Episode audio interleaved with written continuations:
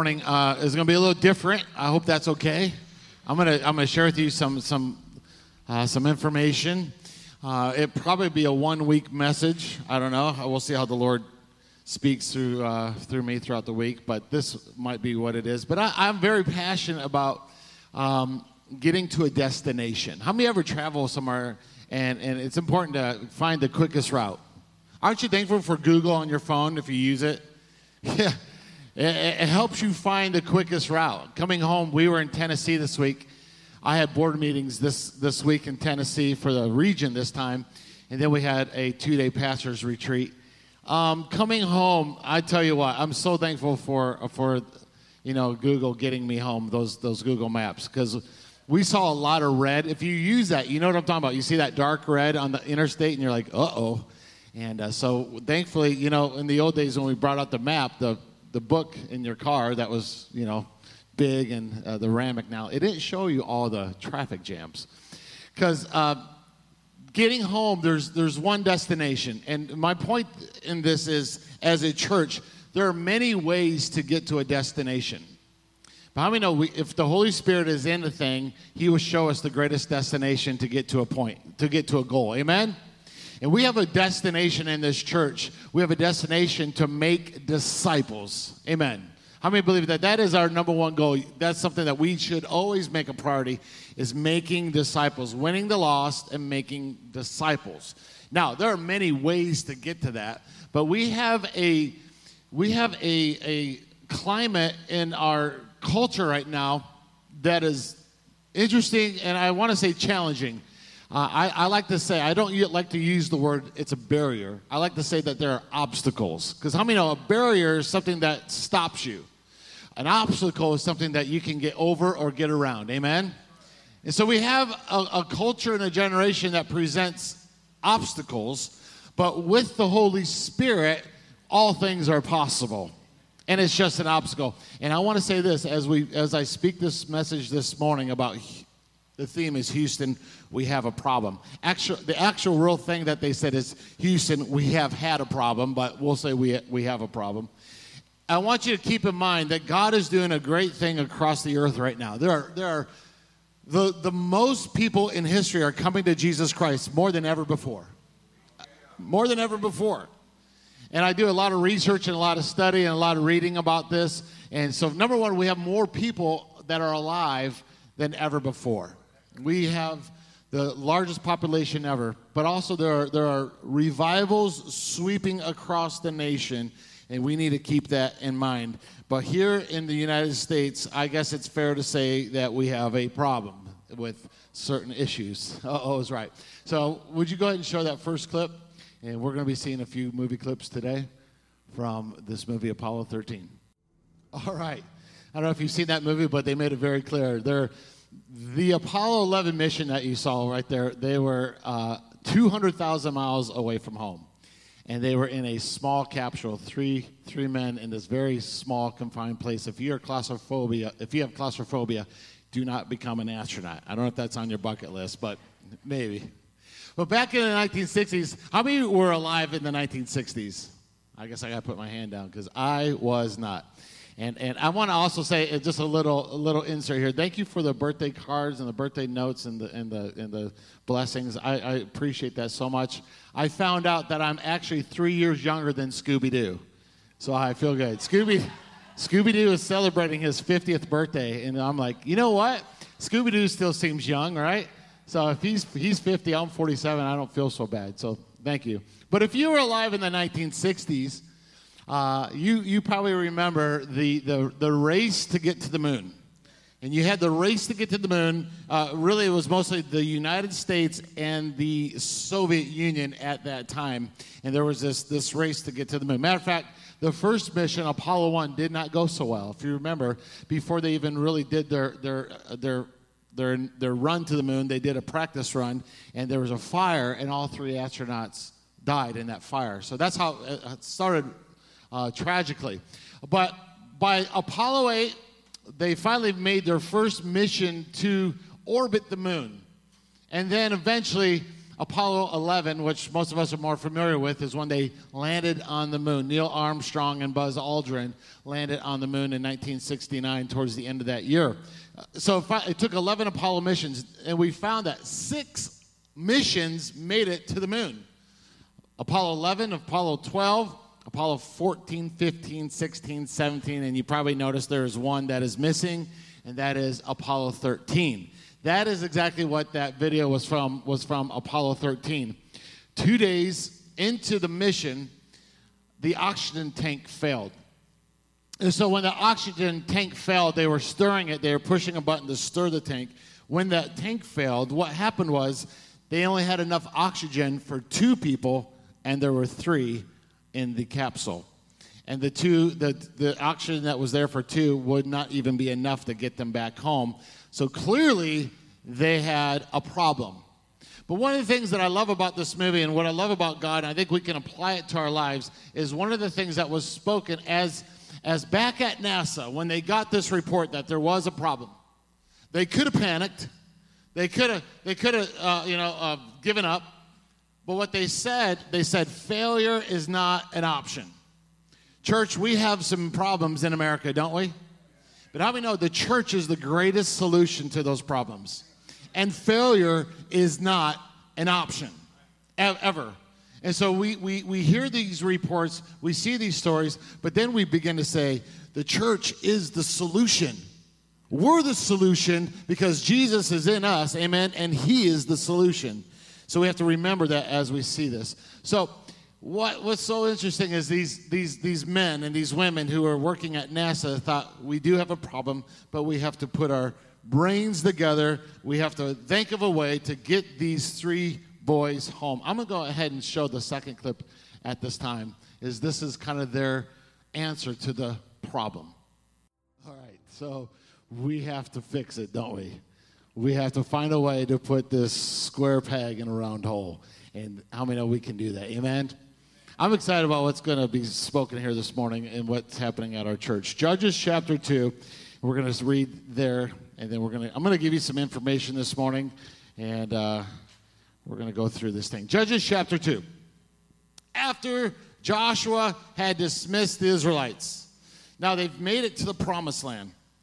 And they went to take possession of the land, each of their own inheritance. The people served the Lord throughout the lifetime of Joshua and the elders who outlived him, who had seen all the great things the Lord had done for Israel. Amen. Isn't that a great generation right there? They served the Lord throughout their lifetime.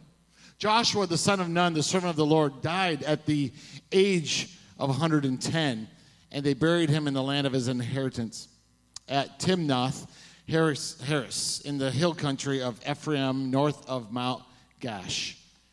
After the whole generation had been gathered to their ancestors, another generation grew up who knew neither the Lord or what he had done for Israel. So something happened between those generations where they stopped telling the stories, they stopped living the faith. Then the Israelites did evil in the eyes of the Lord and served the Baals. They forsook the Lord the God of their ancestors who had brought them out of Egypt. They followed and worshiped various gods of the peoples around them. They aroused the Lord's anger because they forsook him and served Baal and the Asher, Asherthes. I hope I said that correctly. But what we're seeing here is a, is, a, is a demonstration of a generation that served the Lord, that did right in his eyes, but then the next generation and the next, they, they began to forget who the Lord was.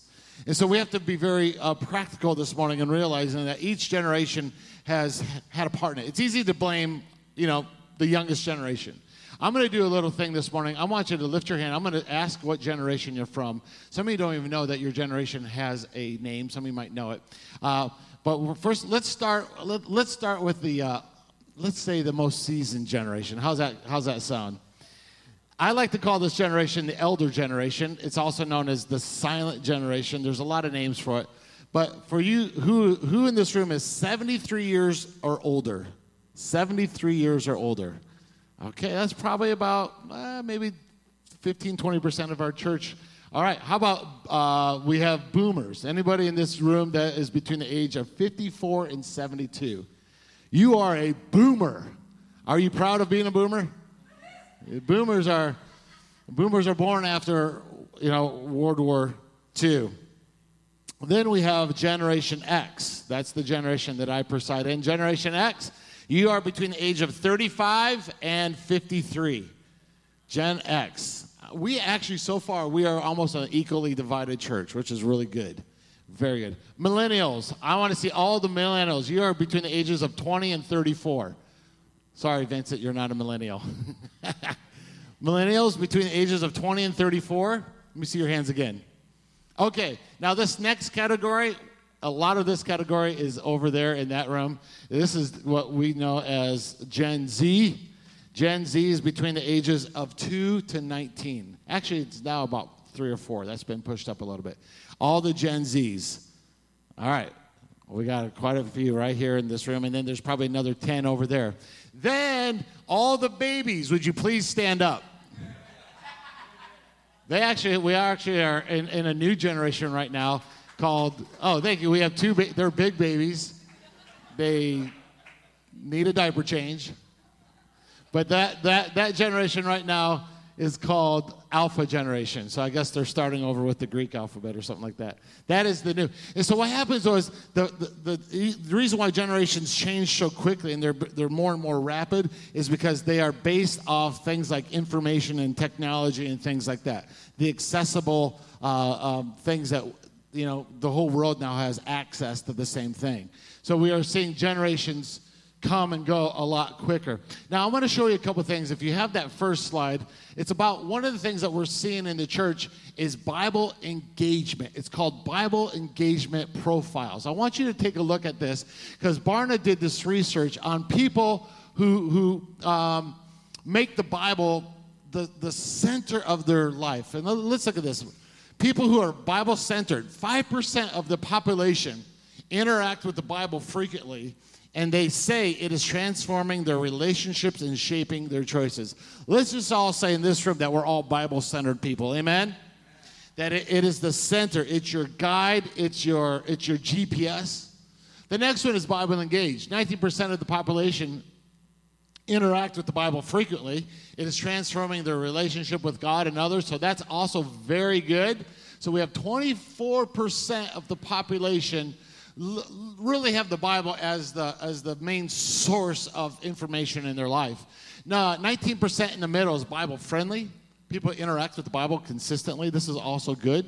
It may be a source of spiritual insight and wisdom. Now we get down to the last two.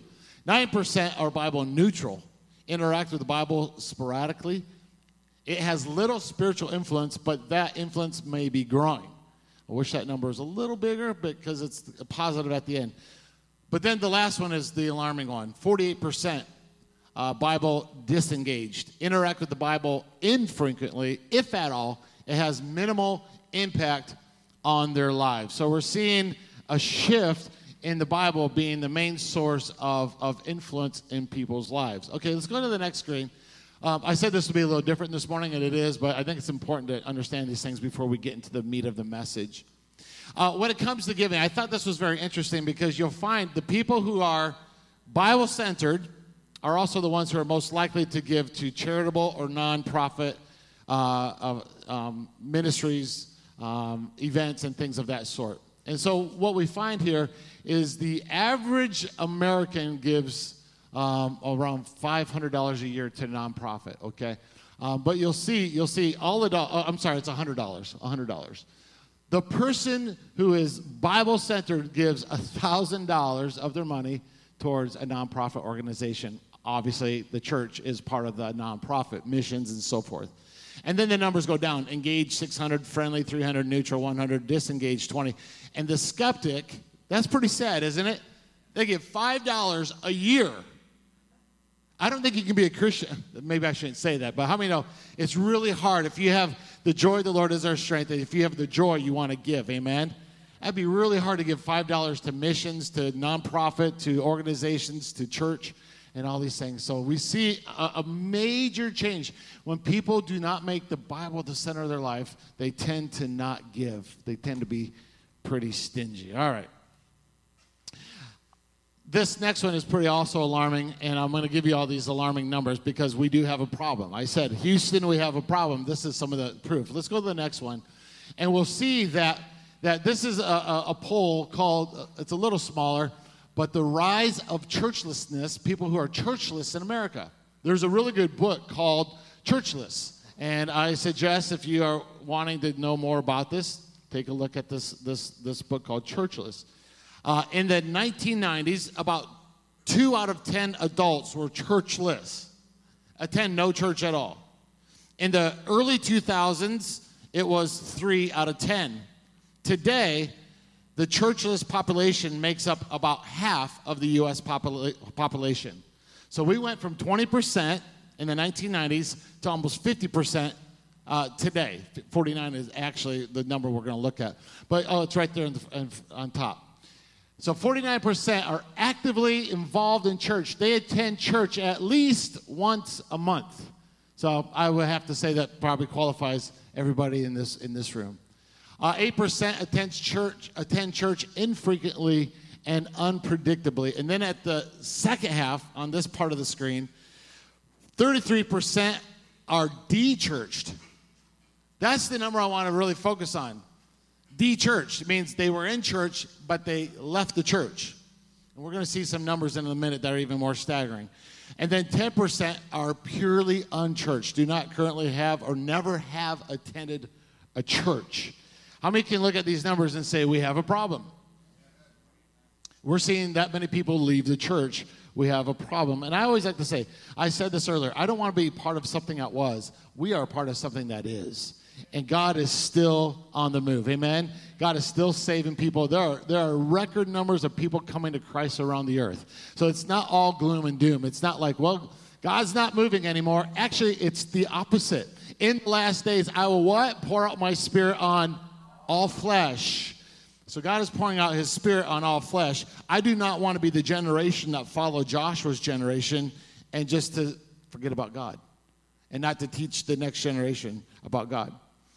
You remember, as we think about our culture, we have to remember this thought, and I actually have a, a, a, picture for this about this quote from the Bible about what Jesus said.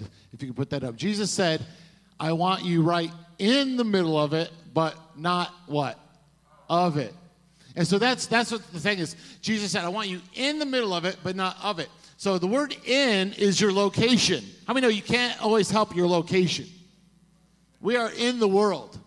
You will be in things, you'll be at places. And that's a good thing. God wants us to, to be out there where, where the people who need to know Jesus are. Amen? We can't just always live in our own bubble. He said you will be in the middle of it, but not of it. Of, of it means your decisions and actions are influenced by the world and the culture more than they are influenced by the Word of God. Amen? So we have to understand that we are in the world, but we are not of the world. And so that first slide I showed you about the Bible engagement said that 48% of the, of the population do not even open their Bible, basically. So clearly, if that is the case, 50% of the population have chosen to be in the world and to be of the world. And how we know, as a believer, there has to be a separation of the two. Amen? There's no other way. You can't you can't do both. You can't have both both things there. All right. I believe I have one more slide that I find interesting. I hope you will too. This one is the increase in church dropouts. This one is very staggering. In 2011, 59% of U.S. adults ages 18 to 29, so that's millennials, 59% were dropping out of church. That's a huge number. Houston, we have a problem, don't we? Now, in 2019, that number is up to 64%. 64% of people who grow up in church are dropping out around the age of, of starting college. Houston, we have a problem. If you ever wonder why we, we at this church, we always talk about uh, uh, doing reaching young young people and about discipling. If you wonder why we have so many young people on our stage, we are we've been very um, what's the word I'm looking for? Uh, intentional on doing certain things to make sure we have a place in this church for young people. And I want to say, I thank you as your pastor for 10 and a half years. I am so thankful that when I go to conferences, I've been at these, I was at meetings last week and I was at meetings this week. I am so thankful that I can sit in these meetings and I hear some horror stories. I'm not kidding. I hear stories from pastors who pour out their heart, who say, We're trying to do these things, but there's this resistance against it. And I'm so thankful, and I mean this, that I sit there and I say, At my church, I haven't had that resistance. And I want to thank you, every generation that raised your hand today. I believe that we have full support in this church that we have to do something to reach the next generation. Amen? To reach every generation. And I believe that we are in this together. It's not a, well, what about me mentality? It's about, what about the lost mentality? And what about the 64% that are leaving church? And there are a lot of reasons why they're leaving the church. And here's the good news in all that. Of that 64%, we are also seeing by the age of 25 that many of those 64% are coming back. Amen? So we say, Lord, bring back the orphans, bring back the prodigals. But they're going back to healthy churches. They're going back to churches, so they are coming back. But they're leaving the churches that, that are, are religious or that don't have a place for them, and they're going to find churches where they have a place, where they have a voice, and where they can find encouragement from older generations. And so I believe that we have every generation in this church represented very well today. And I thank you that every generation plays a part in turning this thing around. Amen? That when you see that young person leading something or giving a word, I encourage you to encourage them because it will encourage you. All right. Well, how many know without the Holy Spirit, what we, what we say might sound good, but it won't change the culture? We have to have a move of the Holy Spirit. Amen? I do have one more. I got one more. I am throwing a bunch of grass at you today. I know. You, it's hard to take notes on this stuff, too. Unless you're Dustin, who's an amazing artist. He can. All right. Last one faith identity by generation. This will show you that it's every generation. This doesn't show Gen Z on it, but this one is a couple. Well, it's 2019. You'll see from Barna, but they haven't done the latest research. But of this generation, um, interesting that 83% of the elder generation consider themselves Christian. And you probably will, you, I find it interesting if you ever do some study, you'll find that the majority of our nation says they're Christian. But if you watch, you know, any of the media, if you see what's going on in our culture and you see everything going on, how many know that it, it seems a lot less than 80 plus percent of our, our nation is Christian? What happens, so we have people who are self identified Christians, but the practicing ones is the one to look at. Practicing, they're practicing, they're in the word, they're involved in church, they're giving. All those things I showed you, it makes them a practicing Christian, right? That you they will know us by our fruit. They're, they're serving in missions and so on like that. So we see 37 down to 22% of millennials are practicing Christians. Church, we have a problem, don't we?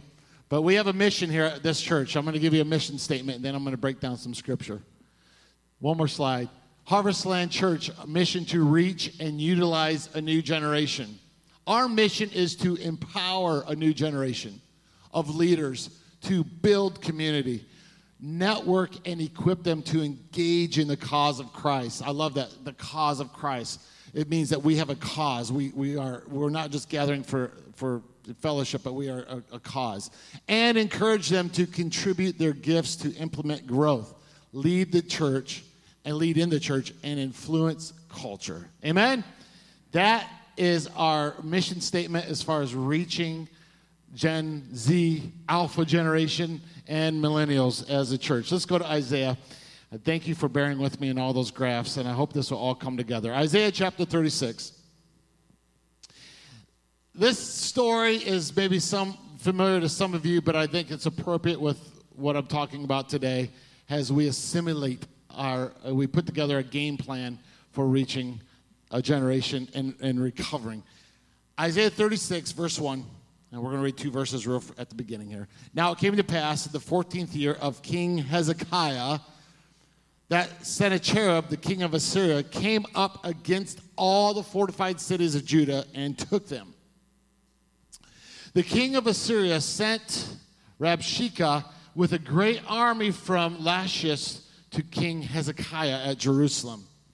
And he stood by the aqueduct from the upper pool on the highway to Fuller's Field. So stop right there. The king of Assyria has come to Jerusalem with the intent to capture the city, to um, take the people captive. Now, if you remember, if you read back to chapter 18 in Isaiah, he's already taken the children of Israel. He's already taken the children of Israel as captive and he's enslaved them for, for his own purposes. So, but now he's come back and he said, This time I'm taking the whole city. Remember, he's already taken his, he's taken Israel now, and he's come back to take Jerusalem and the whole city. Okay? So he sends his servant Rabshakeh. And he and he says to them in their language, he says, You need to give up. Let me ask you something. Have you ever heard that voice in your head? You need to give up. I mean, the enemy will come and whatever language, whatever thing he knows is your fear, whatever weakness he knows that you have, he will speak that to you. He'll say, You need to give up. And, church, I believe that there's some Maybe there's some churches or some people who, who just feel like, you know what? There's no way to reach this generation. There's no way to impact this generation. There's no way. And they've almost given up on their own, on their own belief system. How many know that God is for us? He's not against us. And we serve a mighty God who is strong in battle. And with God, all things are possible. And we should never, ever, ever give up on God. Amen? I don't ever give up on God or people. How many know that's hard to do sometimes? It's very hard sometimes that you see things posted, you hear things, you know things, but it's hard. Sometimes our, our flesh wants to give up on someone, but the Spirit of God that lives inside us says, do not give up on that young person or that parent or that marriage or that relationship. Amen? And that's what that's what's missing. That's what they're looking for. They're looking for a place that they can belong and go back to. So the king sends Rabshakeh, his servant, and he actually taunts them with things like, he says, like, here's what we'll do. Your army is so weak. We'll actually give you 2,000 horses. And we'll give you 2,000 of our men, and we'll put them on. And even if we give you all this, you'll still lose. You'll still lose even if we give you a bunch of people from our own army. He's basically saying, like, you have no way out. You might, you might as well just give up because you're not going anywhere. And how many know the enemy is a liar? And a lot of times he'll convince us we should just give up. I've been reading the Bible for two months, Pastor, and nothing's changed. I feel like giving up. I did that fasting thing you asked, and, and nothing really happened. How many know the enemy wants us to give up on a thing? We do not realize the seeds that are being planted in our lives when we live in obedience. And I don't know what the devil's ever told you, but he's told me many times, you need to give up. You need to stop. You need to and, and it's it's knowing that voice. Listen, if we are led by the Spirit, we will quickly identify that voice and say, that is not of God. Amen. That is, and that's why we need the Holy Spirit to infiltrate our minds and our lives because He gives us that spirit of discernment. Come on, we have a culture of people who are lacking that discernment. And we're seeing people, that, that number dropping from people who are Bible engaged. And this gives us that discernment that when we hear something or we, or we think something, we can identify that that is not of God. But on the flip side, how many know when you're full of the Spirit, you can also hear the voice of the Lord. He can say, I'm for you. You got this. No weapon formed against you will prosper. Amen. When we sang songs this morning, a lot of our songs are about overcoming. God will help us overcome the darkness, and, and God is for us. We need to engage in the word because that voice will come. And I love the response of Hezekiah. He should be preaching this sermon today. Wouldn't that be cool? And, and I love what he says that the Bible says when he heard the report, it's hopeless. They're coming back. They're going to take the city. They already have a lot of the children. They, they, eh, what, what the Bible says that he went into the house of the Lord. Say that with me. He went into the house of the Lord. Where do you turn when things come against you? I don't know about you, but I run to the altar. I want to run to the altar. I want to spend time alone with God. I want to run to the Bible. I want to run to prayer. I also run to men and women of God that I know that I know are prayer warriors. Amen. When things rise up in my life, I run right to them. We actually had an opportunity to, to sit around a table at our pastor's conference here, and, and at that table were two leaders. One of them was Tom Rupley. Some of you know Tom, and we had each of us were given an opportunity to share our one of our greatest hurts in, in, in life or ministry. So we all were sharing it, and it was kind of sad because quite a few, the one of the pastors, he was like, you know, I, I feel very alone, and, and, and, and it's Pastor Glenn, and we, we poured into him, and we just tried to pray for him. And I shared some things in my life that I've gone through, but it was a blessing because I was like, you know, there was a time I remember I called Pastor Tom and he just encouraged me. And I said, Tom, I can remember where I was when I came to you with my, I was feeling very um, overwhelmed, is the right word just in, in life and as a parent and husband and so on. And I said, Tom, I remember the day I was at your, your, your church fair and you were standing there, and, and I don't remember what you said, but I remember that you were there for me. And I, I remember that it was kind of like, well, how many know when we come to the house of the Lord, we, we know that God is here for us. And, and we know we can count on people, but we can always count on the Lord. Amen. When I have issues, I run to the Lord. I pray that when you have issues, you will what? Run to the Lord.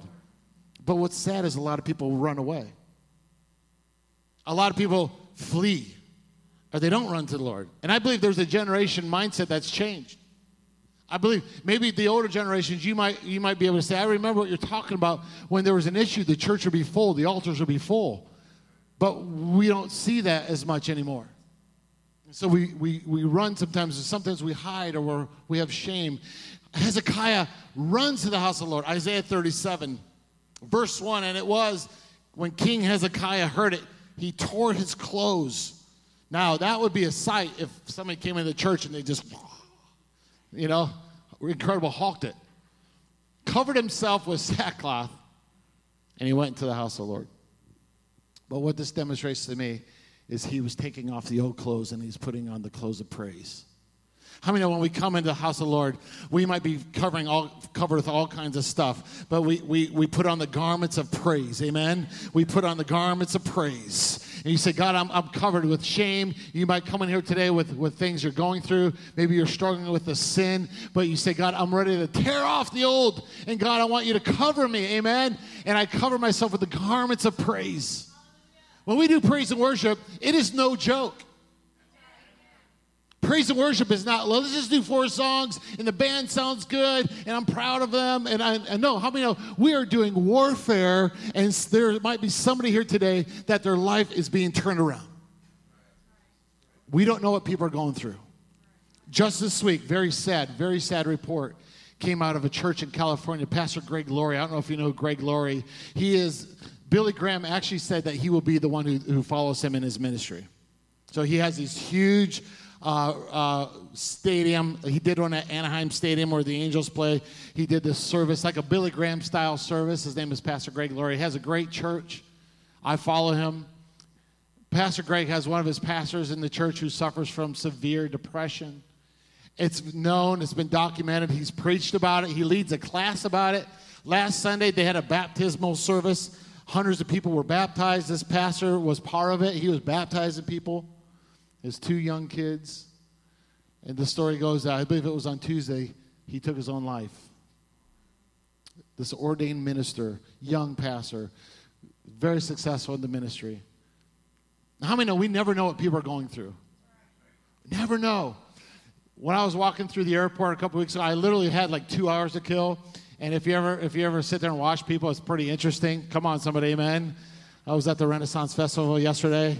You see all kinds of stuff. but I was at the airport and I was watching people, but literally that thought crossed through my mind. I kind of like pictured a bubble over each one of their heads, and I wondered, what are they going through? Rejection, loss, anxiety, depression, stress failure. I mean, you know, you start seeing that God sees people, and we need to see people. We need to see a generation of people who need hope. Amen? We need to make sure that we ask those questions and that we're there for people. Hezekiah was overwhelmed with, uh, I'm sure, this report, but it says that he went into the house of the Lord. He put on his royal robes, his sackcloth, his prayer robe, his garment of praise, and he began to pray. And he says, Take this news to the prophet Isaiah. Okay, Hezekiah, his name means whom the Lord has strengthened. But he goes and he says, Call on Isaiah. And Isaiah, his name means Jehovah has saved. Isaiah chapter Isaiah 37 verse 2 then he sent Eliakim who was over the household Shebna the scribe and the elders of the priests covered with sackcloth to Isaiah the prophet the son of Amos verse 3 and they said to him so they're bringing report to Isaiah thus says Hezekiah this day is a day of trouble and rebuke and blasphemy, for the children have come to birth. But say, but there is what? No strength to bring them forth. We have a generation that they need a little bit of a push. It may be that the Lord your God will hear the words of the Rabshakeh, whom his master, the king of Assyria, has sent to reproach the living God. Remember the threats and to rebuke the words which the Lord God has heard. Therefore, lift up your prayer for the remnant that is left. The remnant. Church, we are the remnant. Amen. God is raising up a remnant. I have some amazing news to share with you about Gen Z. What, what we are finding, and I did a whole conference about this recently, we are finding of, even though there's a smaller percentage of that generation that attends church and, and is Bible centered. What we're finding is that percent, though, is very, very, very dedicated.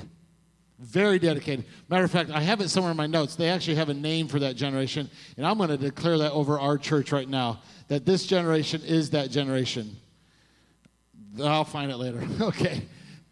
Oh, I didn't plan on saying it. So God is not. So God, what, what I believe is happening, we are seeing a, a, a, a separation we're seeing the middle ground is a lot less of the lukewarm Christian, and we're seeing a lot a remnant raising up. Come on, a remnant raising up, saying, "I am Christ-centered, and nothing is going to change that." So even though the numbers might be less, it's a strong army.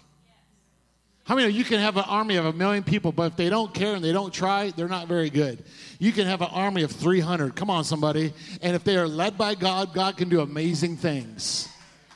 And so, what we are seeing truly is in this generation of, of, of Generation Z and millennials, is the numbers might seem a little smaller, but they are mighty and they are dedicated to the cause. To the cause. All right. Here's what it says. I need you to see this. I'll get moving quicker here. The children have come to birth, and there's no strength to deliver. when I think of this, I think, and I shared this one other time, but in a whole different context. And my wife is right here today, and she's going to love me for this because I gave her no warning at all. No warning. Uh oh. But there are three stages to labor. And I have never experienced any one of those stages. Can I hear an amen from all the men in the house? We have no idea. None. But if you've been in the room or you've had children, you understand there's some things that happen in that room that I don't want to experience. But there's the early stage of labor. And in this stage, um, uh, this is the early stage when, when you know, things begin to dilate and, and things like that. The early stage, I'll just use you, Heather. Can I use you? She's, that's, a, that's a yes. Okay. that's a yes. We'll talk about it later, kind of yes. But there's the early stage, and you know, Heather could still walk around, and we went on walks and we did stuff still together. She could still go shopping. Uh, there's the early stage, but as that stage begins to develop, her walking changed a little bit, right? And, and, and the kids begin to grow on the inside. But it's the early stage. It's, it's when you, you, you can walk, but you know that something is happening. You can sense something happening. How many know right now in your spirit, you almost can say, I sense something happening in this church in America that, that Jesus is coming soon? If you are a, a Bible centered believer, 48%, then you will sense it. that something's happening. That there are going to be millions of people coming to Jesus Christ, but there's also going to be a lot of people who are, I call them, are players who are going to kind of, right, just kind of disappear. But God is going to raise up a remnant, a remnant, active. So, stage one is the early stage. You feel things moving. Uh, we had big babies in our, in our family. So they were already probably pretty big. We're talking like 9, 10, almost 11 pound babies. Yeah, big ones. but the baby is growing. That's the first stage. The, the next stage, things start to change. It's called the pushing stage. Somebody say that with me. Pushing stage. That's when you get to the hospital.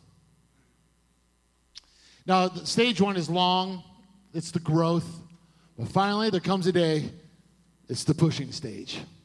And, and you know, I remember that very well, um, being there in the hospital. I remember one of our daughters were born during the Super Bowl, Destiny, and how many know that TV had to get turned off at a certain point?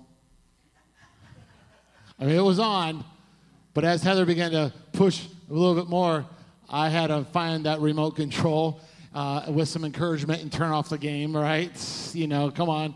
But the doctor comes in and he wants me to help with this and, and, and, and he wants me to help with the delivery. He actually let me help with the last part of the delivery, and that was crazy and interesting. And I didn't go to Lamaze class, so I didn't know how to go tee hee ho ho. I didn't know how to do any of that stuff. I just knew catch it, don't let it fall, don't let it hit the floor. And everything, in the early stage, for the most part, everything was pretty cool, laid back. It was easy. But now, this stage, things began to change a little bit. There was an urgency. Church, I believe that we are moving from the early stage to the push stage in the church. I sense in my spirit there's an urgency right now like never before. There's an urgency because people men and women, saved and unsaved, people are going through some amazing stuff. People are going through, like uh, that pastor I shared with you, people who are not saved. We, we just have a generation of confusion. And church, the time is now. We can't wait any longer. Amen. It's urgent. And remember what the word of the Lord said in Isaiah it said, A generation has come, but there's no strength to push. We have to be strengthened by the Word of God, amen, so that we can help push the vision and the mission of the church, amen. The doctor says, "Come in and you know get come over here." And I remember I was holding my wife's hand. Big mistake. uh, by the second, by the third child, matter by the third child, instead of holding Heather's hand, I just stretched out my hand uh, in the name of Jesus, help her in the name of Jesus. I decided not to hold her hand anymore. And, you know, the contractions would hit, and she would, you know, she held my hand. Her head spun around three times. She began to say thing I said, in the power of Christ. No, I'm kidding. But the doctor was like, all right, come stand right here. It is time to push. Now, as a man, I don't know exactly what that means, but I know it had to be very hard for all the ladies in the house. We should give you a big round of applause. This should be a Mother's Day sermon. This is a Mother's Day sermon in September. So we had the early stage. It's easy. I believe there was a time for the church when overall it was pretty easy to be a Christian in the United States of America. But that's changing. You don't think so? You need to wake up. Rights are being taken away. I know as a pastor, I'm at these conferences, things that we are prepared for. I just help a national, I just, uh, I was at some national meetings two weeks ago. We are actually rewriting some bylaws. Uh, so I, I, got a chance to sit in there. We're rewriting bylaws to protect the church about some things. We have to be very aware that if we are not Christ centered now, it's going to be harder and harder and harder. We have to disciple, we have to engage, amen? And I need everybody to help push. I can't just have four people giving to things or serving things. I need, we need everyone to give and to serve. When it comes to worship, how much it's amazing. I love when the whole church engages in worship. It's the, the, the, the, the, the level of worship in this house is amazing. Can you imagine if only one person decided to sing on Sunday and everybody else watched? It's a concert. Amen? We are worshiping our Savior. All right, I'm getting way off this whole pushing thing. So, pushing stage. All right, what happened? I know enough. I don't know a lot, but I know a little bit because I'm a learned man. The baby begins to be in position, hopefully. And now the mother has to bear down on what is happening. Somewhere, all you moms had to find the strength to do this. I mean, I don't know where you get it from, but it's somewhere deep down inside, I got to get this baby out. Amen? I got a couple amens from the ladies. Guys, don't amen that. You don't know what it's, I don't either. But she's tired, right? For months, her back's been hurting things have been feeling out of, or, oh, out of order. But now the moment has come, she has to have the strength to push. And everything in her mind at that moment, Heather did not care about what was in our refrigerator. She did not care if my football team was winning. She did not. How many know? All she thought about was, I got to get this baby out. That's kind of what her voice. No, I didn't. I'm just kidding. But her focus was on what? That. She wasn't distracted by anything else because if she'd been distracted, it just wouldn't have been as easy. It was already very, very hard. And I think sometimes we are so distracted by the things of this world, we forget why we are put on this earth. I read this other stat, and I didn't put it up there today, that less than half the church even knows where to find the Great Commission in the Bible. And so we understand that the Great Commission is we are to go what? Win the lost, reach the lost, right? that we are put on this earth to show the love and the hope of Jesus Christ. And so we have to push. See, because listen, we have to get ministry out. We have to get the calling out. We have to, and how many know the enemy wants to abort the dreams that God has put in our hearts? There are many of you in this room, at one point, God put a dream in your heart for something or for someone, maybe a ministry. But along the way, because the enemy says, you can't do this. You remember when the enemy came to the king and says, Stop, you have no chance of winning this battle. You might as well give up. How many we the, the devil comes to abort the dreams of the church? You might say, well, one time we thought we are going to have a great big ministry. We are going to be doing all these things. And you know what? Along the way, it's just things didn't go our way. And, oh, I guess we're just, no, I don't want to have that mentality. I want to say God still has something great for your life, for our life, for our church, for America. Amen? And because the enemy does have a plan to abort things, the enemy wants to, to, to abort the dreams, the, the passion, the drive. But if we don't church, if we don't push church, if we don't push, that then this will be a day of a trouble, and we will have to say, Houston, we have a problem. But I believe that God is raising up a remnant. Amen. As I said at the beginning, I will never give up on believing that God is raising up a remnant. Last stage is the delivery stage. We'll end with this, of course, because this is whew, the good stage. This includes the delivery of a baby, but I got to be honest, this is PG 13, but guess what? Out comes the baby, which is what? A blessing. Amen? I love that, that little baby comes out, and after they clean it up, or I don't even care. It's a blessing. You're like, oh my goodness, that was in there all that time? That's a blessing. But guess what comes out with the baby? A lot of waste. The placenta, all kinds of other goop, for lack of a better word. It's messy. It's not always pleasant to the. How many know? As God bursts things in a new generation, come on, somebody, it, it, it's a, the blessing of seeing somebody's life transformed. But how many know when God brings new people, new Christians to the house of God, it can be a little bit messy sometimes because sometimes with the blessing comes a little bit of their mess. It's the delivery stage.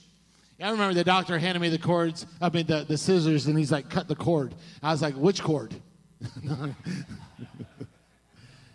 No, I think I got it right because they're all here. Hallelujah. But I want you to follow me as we close. When you're pushing, whatever is in you will come out. See, sometimes waste has to come out of our life before we can receive a blessing. Amen? How many know? Sometimes waste has to come out of our life before we can be in position to receive the blessing. God is getting some things out of us now that has been stopping us from doing what God wants us to do. God is raising up a remnant of people, and I talked about Gen Z. We're seeing a remnant, even though the number is lower, we're seeing a very dedicated number that they, they don't want they don't want anything fake. They don't want games. They don't want any hype. They just want the truth and they want something that has a cause attached to it. That we're doing this because there's a reason for it. Not just because it's what i was told to do or what i no they're doing it because this is what i have to do because this is who i am my identity. You understand that? Would you would you stand with me? And i, I want to ask ourselves this question as as in all of our lives as we identified, we identified there, there is some problems. But the goal is to get people home to Jesus Christ. Amen. In that movie, Apollo 13, they, they first they said, We have a problem. But then they begin to find, they put their heads together. They begin to find a way to, to get these three boys back home. They said, no matter what it costs, no matter what it takes, we won't sleep for days. We won't eat for days. We have to find a way to get them home. Failure is not an option. Church, we have to find a way to get all the prodigals home. Amen? We have to find a way to get our loved ones home. And I mean home, they have to find their way to Jesus. Failure is not an option giving up. Church, it is time that we have to push. We have to put our energy and our resources towards something and say, God, I'm believing, I'm going all in with you on this one because there's no other option. There's no other way. The easy stage, I love that because, you know, things grow and it's fun to watch, but there comes a point where we have to push. You know, I met someone years ago who was later in life and meaning, well, they're older than me in Scooby Doo. but this person felt called to be a missionary from the time she was a little girl. She said, I, have always felt like I was supposed to be a full time missionary my whole life. And I know me and Heather prayed for her about God finding, giving her resources about being a missionary. And she knows who it is, and, and, and we love this person. But along life, there's been a lot of things to kind of block the dream. The enemy has tried to abort the dream. And there's been things that in her own life, how many know sometimes it's it's sometimes things that we allow in our life that block the dream. And so in her life, she's never yet, and I'm going to say that that won't happen because I still believe it will happen. She has not, it's been, I don't know, maybe 40 years. We've known her a long time. She's not yet been able to do what she feels called to do, and that is to be a full time missionary. Because she says there's things in my life that I'm still needing to get over, to get through. But how many know God's calling's still there? Amen? God doesn't say, well, you're done, I'm giving up on you. He says, no, we're just waiting. But, church, the urgency is now. We don't have much time to wait because we have a generation that needs to find it. This church, and I speak this as a pastor who was around other pastors for the last two weeks, and I was sitting there in the room going like, man, I feel like our church is fully on board. I feel like that you you all have that same mindset. Like we're so excited to see a generation being used and raised up. Amen. I love that we have different. Sorry, guys, a couple age, couple different generations on the stage. I don't mean to look at Dennis and Willis. And sorry. But I love that we have. Aren't, aren't you thankful for that? That we, we that's what we want. But there's more work to be done. Let's just take a moment, and we're going to end with a. Actually, I'm going to show a last clip of this movie. But I want to pray over you right now. And if there's something in your life that's blocking and you know it, you say, God, there's an area of my life that needs to be pushed out. Something that I, I, I got to tell you that every single week, God lays something in my heart. He's like, Pete, you need to you need to re, readjust. You need to correct this. You need to get back to the center of the Word of God and make this your foundation. I would ask that while we're just praying right now, would you just ask the Lord if there's something in your life that needs to be pushed out that's blocking the blessing, something that's that waste Just say, God, give me the strength. Give me the game plan, whatever it is. God, I ask for your strength right now to help me through this season. Maybe you're feeling down. Maybe you're feeling like you're, you're, you're not important or you don't have a place. God has a place for every single person in this room, a place of influence. You will meet people that I will never meet, that Heather will never meet, that, that Destiny and. Uh, you will meet people that you influence much greater than we do. And Father, now I do also pray as we ask you to search our hearts, search our lives,